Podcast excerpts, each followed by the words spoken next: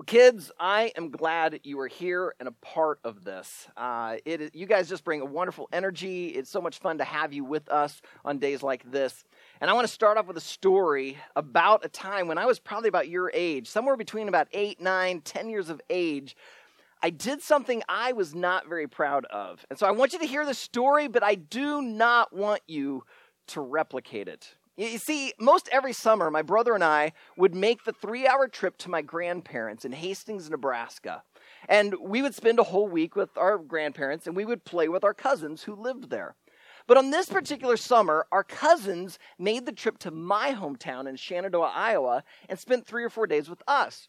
And we were playing, we'd go to the pool, we just did all sorts of things. Well, one day, we were outside playing, and I suddenly noticed I was doing the pee pee dance. Any of you know the pee dance? It's when you find yourself kind of bopping around because your bladder's full, and if you don't hurry inside, you're gonna make a mess. So I run inside, I empty my bladder. Mr. Bladder's happy. So I'm about to head back outside to join my cousins when I see a picture that one of my cousins had colored. It was right there in the living room on the coffee table. And I do not know what came over me.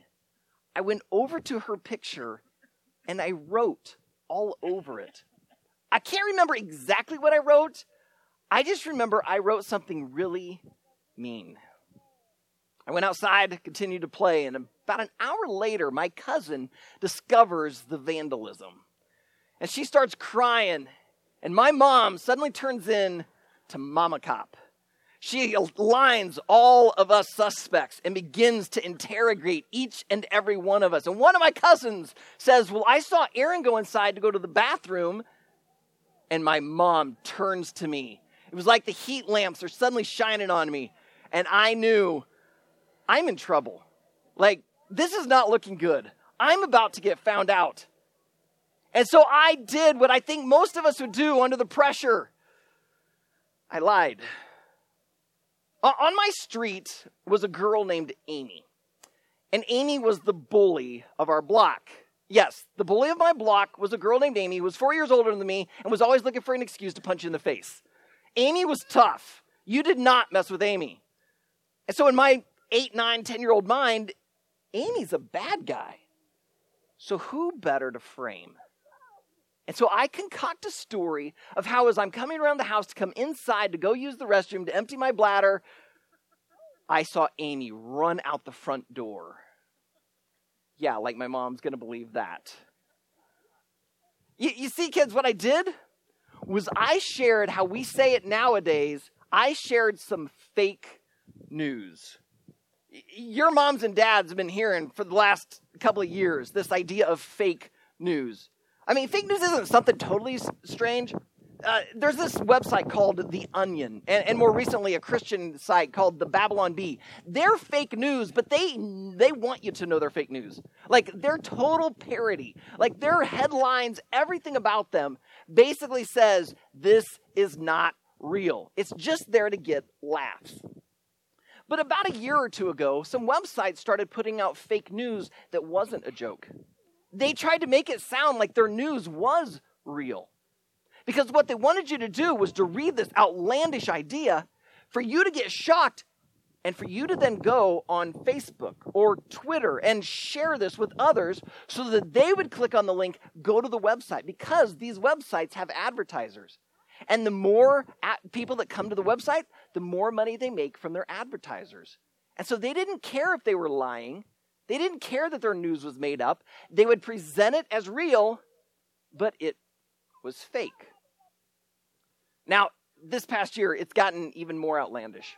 There have been people who've started calling what most people would say reputable news sources, and they started calling them fake news. So you've got some politicians saying that CNN is fake news, another one saying that Fox News is fake news, and it's just ramping up so much, and everyone's talking about fake news so much that just this last week, I saw an advertisement from Saturday Night Live, the, the comedy show that's every Saturday night. During Saturday Night Live, they have this news show called Weekend Update. And so they were boasting in their commercial that they are the trusted name in fake news. This is how prevalent fake news has become in our world. The fake news is not new.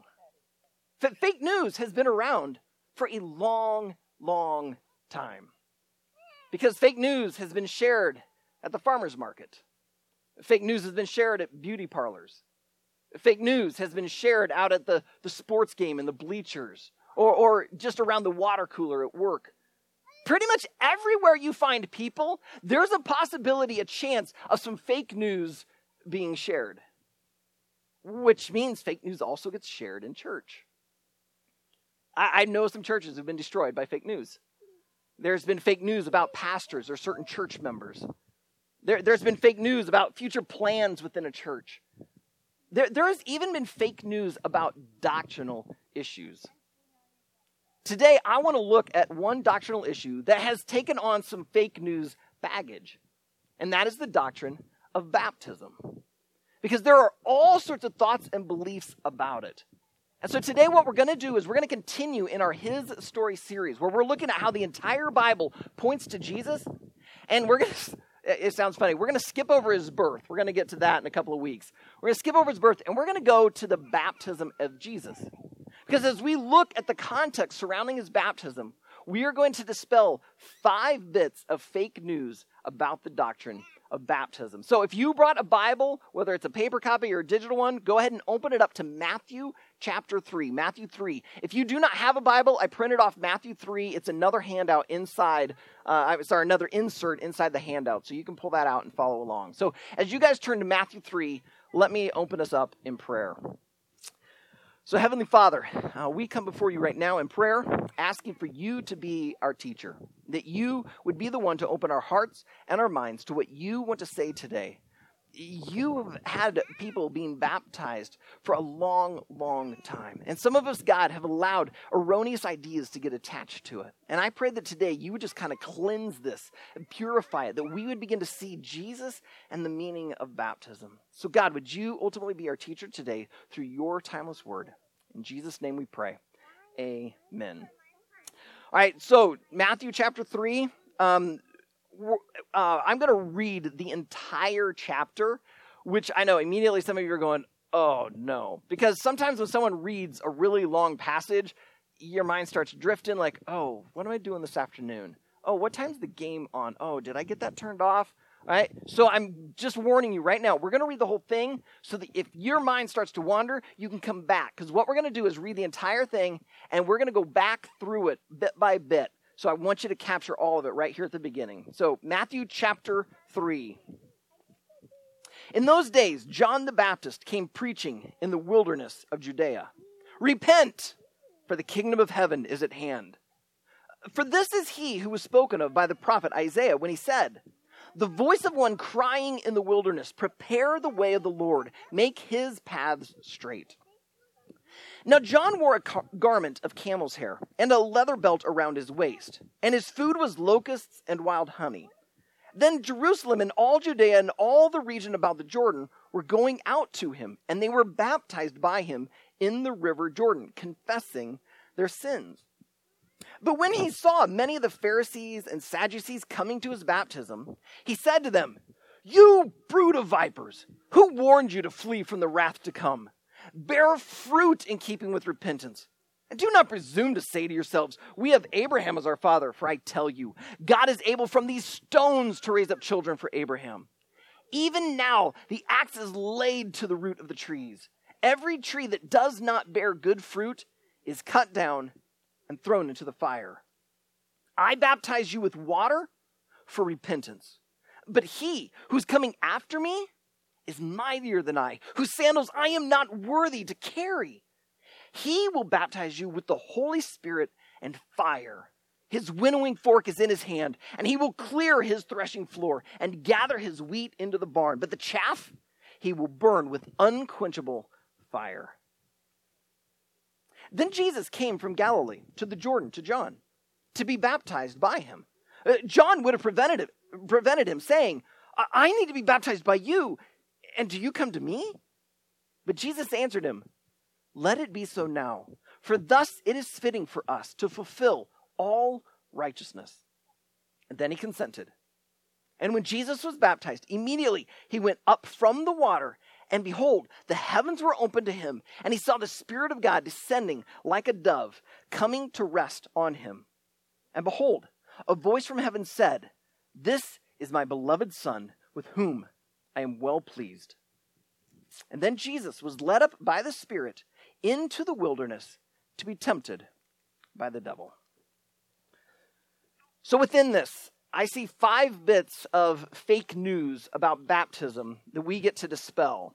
The first one is this that you have to get your act together to be baptized. Fake news headline number one is that you have to have your act together to be baptized. Remember, uh, some time ago, um, a, a, guy came and, and said, Hey, I'm, i want to get baptized. I thought, Wow, awesome. But he says, You know, but, but before I do, I, I need to get some things in order. And, and, I thought maybe it was like, you know, I need to talk to my family, or, you know, I, I, I wasn't sure exactly what it meant. So I, I asked for a little bit of clarification. And he says, Well, I've been really struggling with drinking. I've also been just uh, too, you know, much with, with uh, lust, and, and I've, I've, got some other things. I, I, just, I really need to clean up my act. It, it's this idea that if you're going to get baptized as you go into the water, that you, in a sense, have to have it all together. But I, I want you to notice verse 6 there. The people were coming out in verse 5 from Jerusalem, Judea, from all the surrounding area and it says in verse 6 that they were baptized by him in the river Jordan, confessing their sin. These people are coming out to hear this crazy wild guy, John. I mean, the guy eats bugs dipped in honey. He wears camel hair. I mean, that sounds itchy. This dude is weird. So, of course, they're going to go out and check it out. But as they hear this guy start talking, they're convicted in their heart and they find themselves wanting to respond. And he's encouraging them to be baptized. And so they confess their sin. To confess your sin means you admit, I don't have it all together. You don't get your act together and then get baptized. When you get baptized, you're confessing, I don't have my act together, but God can help me get my act together. It is Him who's going to work in me. You confess your sins, it's about repentance. That's why when the religious leaders showed up, John responded so harshly to them. The Jewish leaders, they acted as if they had it all together. And yet, if you notice there in verse 8, when John speaks to them, he says, If you really want to show that you're repentant, then bear fruit in keeping with repentance. Like you claim, I've got it all together, then you got to stop being hypocrites. You don't have it all together.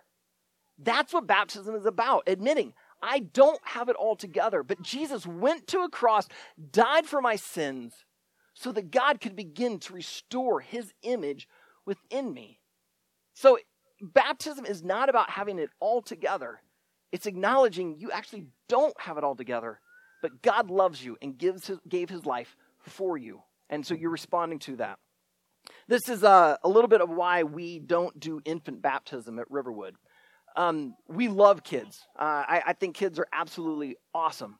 And yet, the reason we don't sprinkle them is because we see baptism as being a response to the gospel. It's repenting of your sins and placing your identity in Christ. And a baby just isn't ready, isn't capable of doing that. They, they can't understand those concepts. But as a child grows, begins understanding, oh, I am a sinner. I don't obey my mom and dad every time. I am mean to my brother and sister. I, I do lie about these things.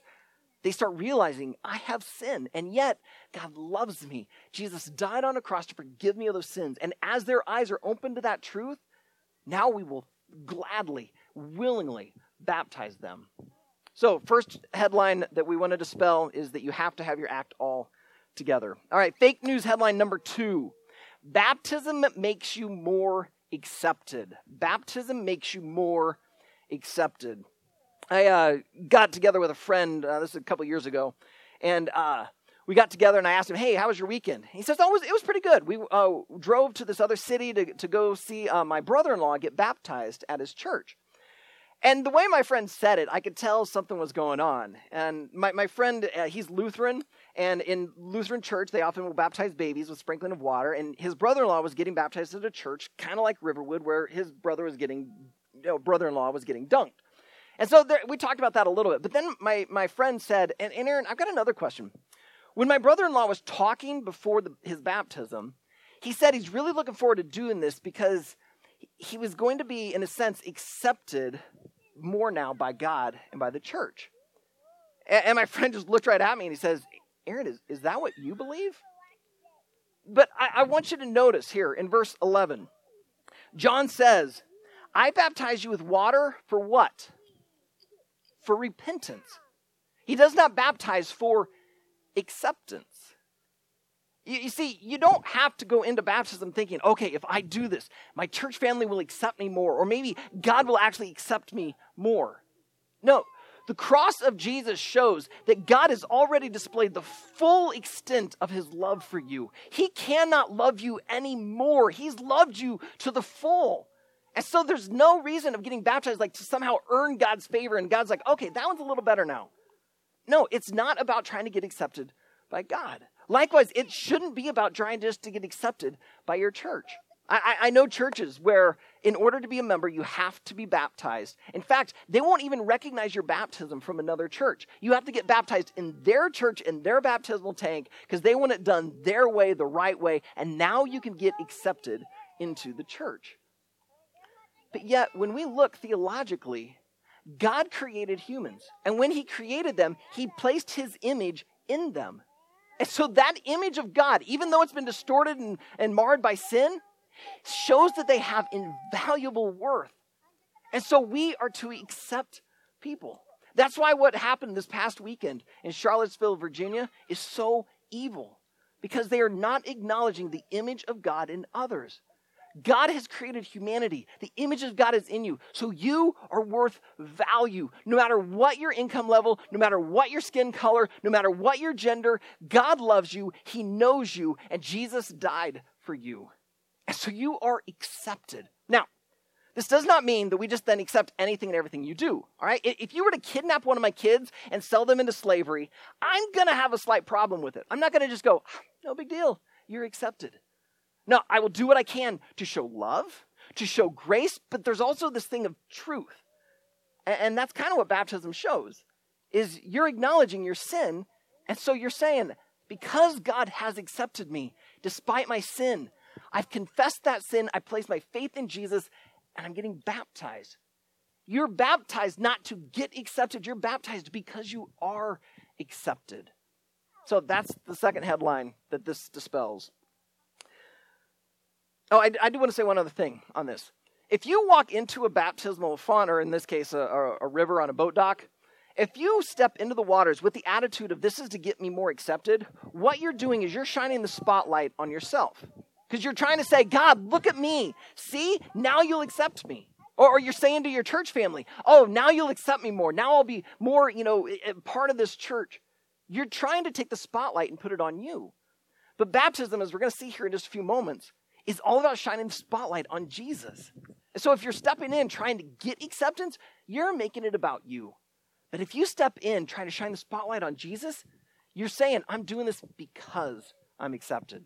So baptism is about shining the spotlight on Jesus. Okay, number three. Fake headline number three is baptism saves you. Baptism saves you. Uh, many years ago, um, a good friend of mine, her mom passed away, and so I and some other friends went to the funeral just to be there for our, our friend. And th- this mom that passed away was a phenomenal woman. I mean, just uh, uh she was fantastic. She had three kids all of her children had heard the gospel within their home and had chosen to, to follow Jesus, and, and many of them were, were actually in ministry, making an impact. Um, this mom just had influenced tons of people. This mom, if you to have asked her, why would you go into heaven? She would have said, because Jesus died for me. And yet, at this funeral, what we heard the pastor say is that we can take great confidence that this wonderful mom, this wonderful grandma, is in heaven because she was baptized as an infant. There are many people who believe that baptism becomes your ticket into heaven. And like when you walk up to the pearly gates, if God the Father were right there, he'd be saying, All right, baptismal certificate, let's see it. But it's not. Go with me to Ephesians chapter 2, if you know where that's at. Otherwise, just, just listen. Ephesians chapter 2, Paul writes this he says, It's for by grace you have been saved through faith. And this, not of your own doing, it is the gift of God, not a result of works, so that no one may boast.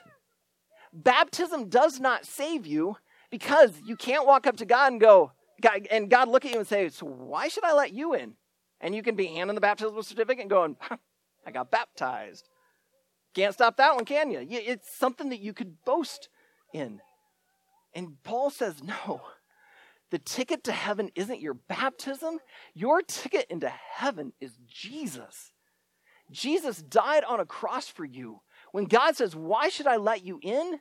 You say, Because you love me, your son died for me, my sins are forgiven through what you did. The only reason I can come in is because you, Heavenly Father, have opened the door for me. Jesus is your ticket into heaven, not your baptism. In Romans uh, chapter 6, Paul writes this. Because you're probably wondering, well, if baptism doesn't save you, what, what is it?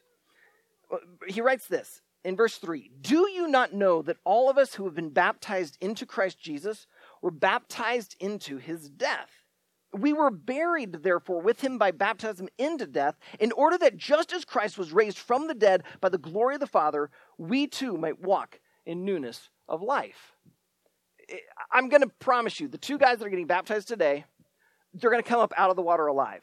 Okay? I'm not going to hold them down there because they're not being baptized into death. They're being baptized into Jesus' death. They're, in a sense, saying, I identify with Jesus.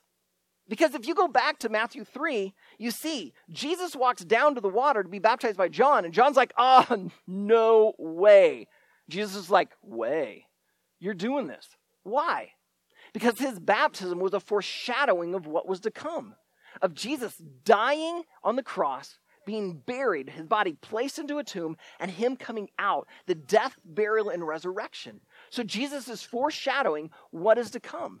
And so when you get baptized, you're saying, I'm not doing this to be saved. I'm doing this because I'm saved. I'm publicly showing that I identify with the death, burial, and resurrection of Jesus. Because when I'm baptized, I go into the water, I am identifying with his death. And when I come up, I'm identifying with his resurrection. It's all about Jesus. This is about identity. It's about where does your identity rest? It needs to be in Christ. So, baptism does not save you. Number four, fake news headline number four is that baptism isn't necessary. Baptism isn't necessary. Now, you just heard fake news headline number three the baptism saves you. And so I just dispelled that. And so you're kind of thinking, well, okay, so if it doesn't save you, it's, it's not needed, it's not necessary. And I would actually argue, no, actually, I think you should get baptized. Because think about it. If anyone on this earth did not need to repent of their sin, it's Jesus. He had no sin. And yet he walks down to the Jordan River and says, John, we got to do this. John's like, no. She's like, we have to. Let it be so because it was to fulfill all righteousness. If you were to go and do a word study on the word baptism in the Bible, this spot in Matthew chapter 3 is the first place that you see the word baptism.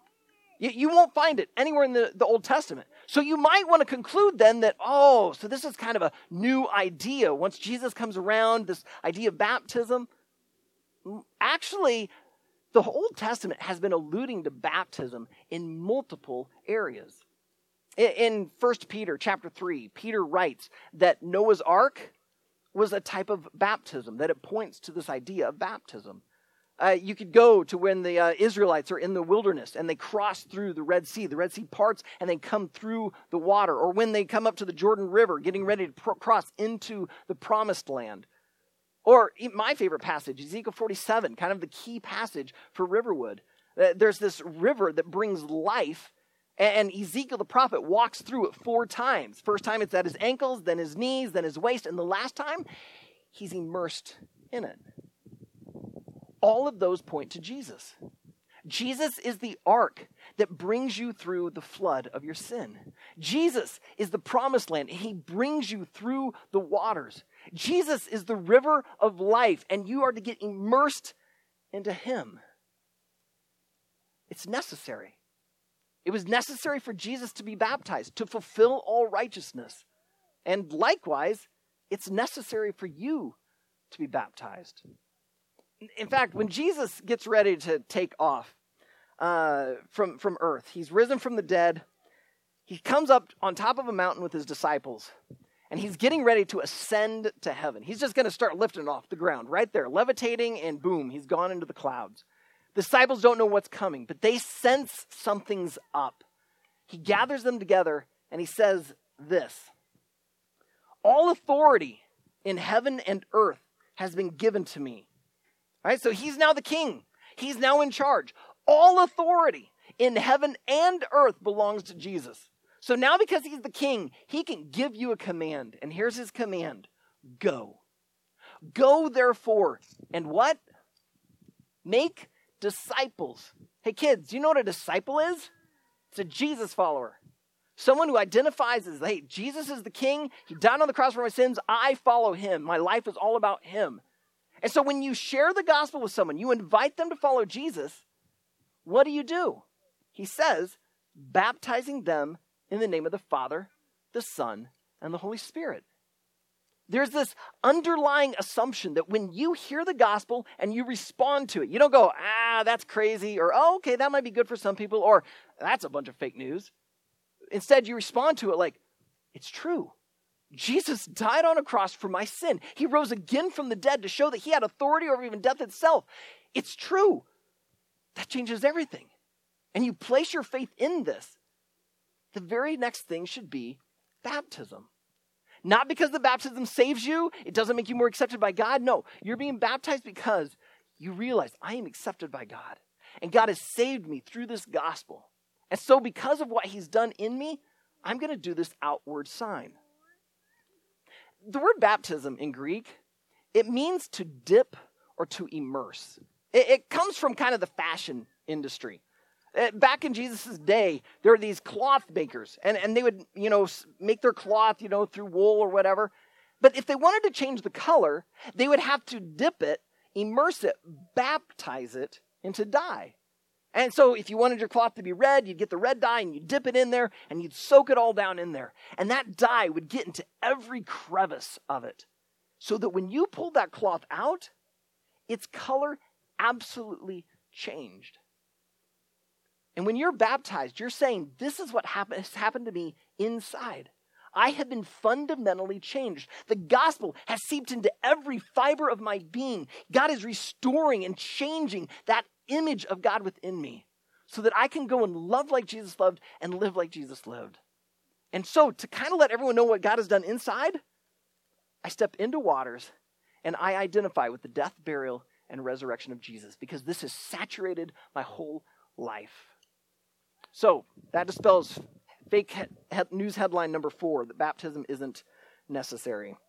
All right, so the last one fake news headline number five baptism will immunize you from struggle. Baptism will immunize you from struggle. Kids, I hate to tell you this, but in a couple of weeks, many of you are going back to school. I know, you hate me now. Why did I have to bring up a painful memory? Well, it gets worse because some of you, you're going to have to get shots before you go. All right, a couple of my kids, they got to have some immunization shots. Now, the shots hurt just for a moment, but they actually do a lot of good. Like if you get the chickenpox immunization, it protects you from getting chickenpox. I had chickenpox when I was five years old during Christmas vacation in kindergarten. That was not a fun Christmas. You do not want chickenpox, kids. Get the shot. Trust me on this. But some people think that when you get baptized, therefore now because God accepts you, you'll be immunized from struggle. That everything in life will be all better. And so when something tough comes, we get mad at God. Because God, I obeyed you. I got baptized. Why are you allowing this to happen to me? Look at what happened to Jesus.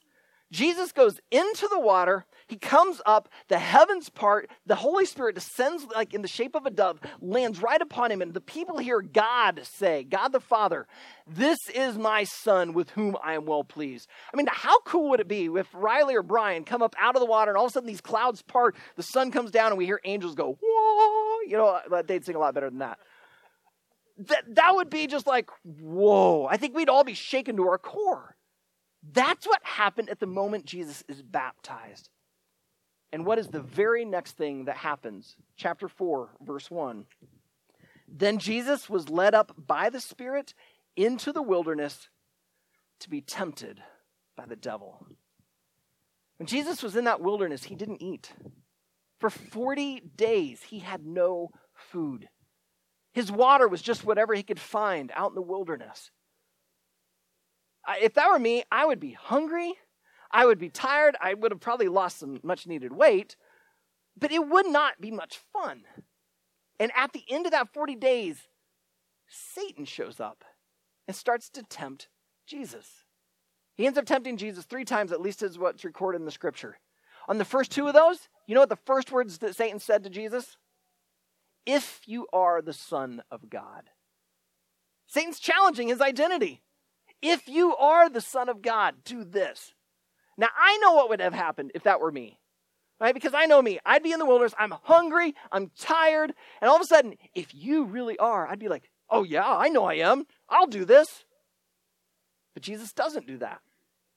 Because you see, Jesus, after these 40 days of being hungry, when he is told, if you are the Son of God, he looks back to his baptism and remembers the heavens parted, the Holy Spirit descended like a dove, and he heard his Father, This is my Son. Jesus could turn around and look at Satan. What do you mean, if? I know the truth. I am the Son of God.